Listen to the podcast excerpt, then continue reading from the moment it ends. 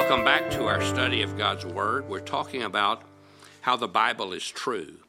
And even if there's no corroborating history of the time, that doesn't mean the Bible is wrong. Critics have said for, for years that the story of King Belshazzar of Babylon was, a, was just a fable, it was just a myth. And then archaeologists began to dig in the Mesopotamian valley. The spade begins to authenticate the Word of God. The, the archaeologists found thousands of fragments of clay tablets and sent them to the British Museum where the learned scholars began to decipher them and interpret them and translate them. One of the first things they found was a tablet which contained the name of Belshazzar, the man who had never been heard of in any history except the Bible, showing that such a man did exist. They found the clay tablets which bore the names of Nabonidus, his father, and Belshazzar, that they had a connection. They found the tablets which referred to Belshazzar as the king's son. They found another tablet in which two businessmen sealed a contract with oath in the name of Nabonidus and Belshazzar. In ancient Babylon, oaths were taken in the name of the reigning king, and the tablet shows that these two were both kings. They were co rulers. And the following result that the clay tablets reveal that Belshazzar was born in 575 BC. He was the oldest son of Nabonidus, and he was 14 years old when Nebuchadnezzar died. He had his own house in Babylon. We know the name of his secretary. We know when his grandfather died. All of this is found in those tablets, thousands of them, that were found by archaeologists. We know, too, why he, why, we, why he was left king in Babylon and why he perished the night that the Medes and the Persians came and took over his empire. His father, Nabonidus, was a man of great culture. He was a builder, a restorer of temples, and he moved to Arabia and spent most of his time there. His son Belshazzar ruled in Babylon while his father was away. So they were co-rulers. This is why in Daniel 5, 16 and 29, Belshazzar uh, proposes that he will make Daniel the third ruler in the kingdom. Well, why the, not the second ruler in the kingdom? For the very apparent reason that the first ruler was Nabonidus, his father, the second ruler was Belshazzar the son, and he could only award the place of the third ruler to someone with whom he wanted to bestow a great gift or great honor. It's amazing how the Bible fits together when we know all the facts, how the Bible is revealed as true. Another tablet has been found which describes the fall of Babylon. It tells us that the armies of the Medes and the Persians had captured King Nabonidus some four months before Babylon fell.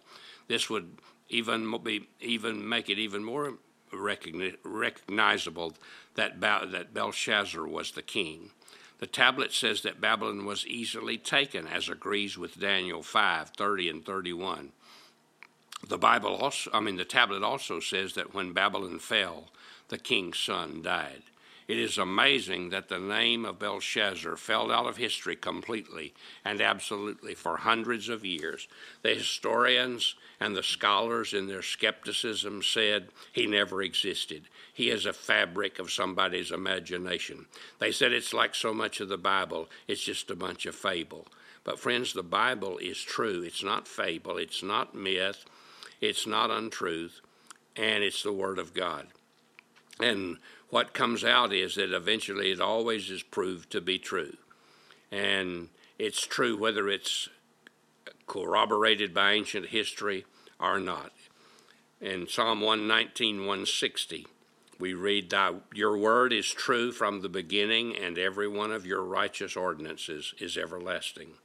I want to challenge you to become a firm and absolute believer in the Word of God. And that's why I want to tell you that the Word of God is eternal. Peter quotes from Isaiah 40, verse 6, and declares that the Word of God abides forever. He calls it the living and abiding Word of God. He says, All flesh is like grass, and all its glory like the flowers of the field. We're not going to live very long. 70, 80, 90 years at the most. But the grass withers, the flower falls off, but the word of God abides forever. Peter says, This is the word which was preached to you, And it's the word which, if you are a believer in Christ, which you have received, and which has made such a difference in your life and changed you into a new person because you have received Christ and His Word.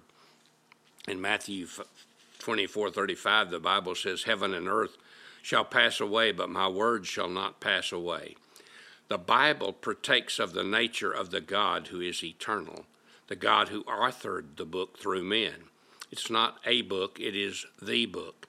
It is indestructible, the ever living, eternal, enduring Word of God. The psalmist in 11989 said, Forever, O Lord, your word is settled in heaven. You see, God's word is eternal.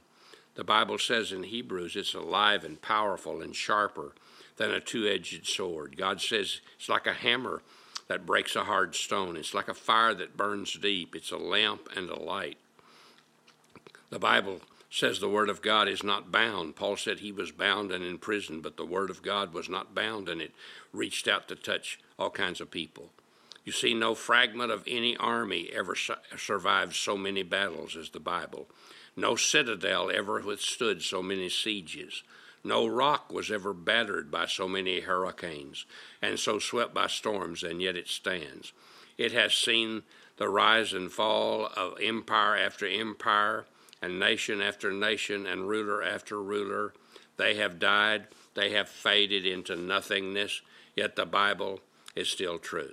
The Bible foretells that that all of this will happen, and it did. Other books tell us what men suppose. The Bible tells us what God says. Other books speculate about what man thinks, but the Bible tells us what God knows. A woman was living with a man as her husband who was very, very evil. He was an alcoholic, he had all kinds of problems. And she began to read the Bible and became a believer, and it changed her life. And she treasured her Bible above everything, and she would read it for long periods every day. That was the only reason she was able to survive living with such a wicked, evil man. And one day he saw her reading the Bible, and he got very, very angry, and he grabbed it out of her hand and he threw threw it into the fireplace and he said, "Now we'll see what's left of your new religion."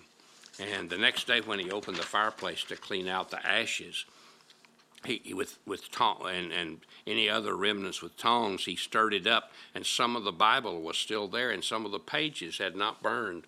And the first one that fell on that his eyes fell on was this: "Heaven and earth shall pass away, but my word shall not pass away." having been thrown into the fire closed, some pages of the Bible were partly preserved, and these words stood out clear and distinct. It was like a revelation to this guy. He soon gave his life to Christ and was never the same again. You see, you can't burn the Bible, you can't drown it, you can't destroy it. Skeptics and atheists and liberals have beat against it with all their power through history, but it's still the eternal Word of God. And we'll talk more about it next week. I hope you have a great weekend. God bless you. Have a great day.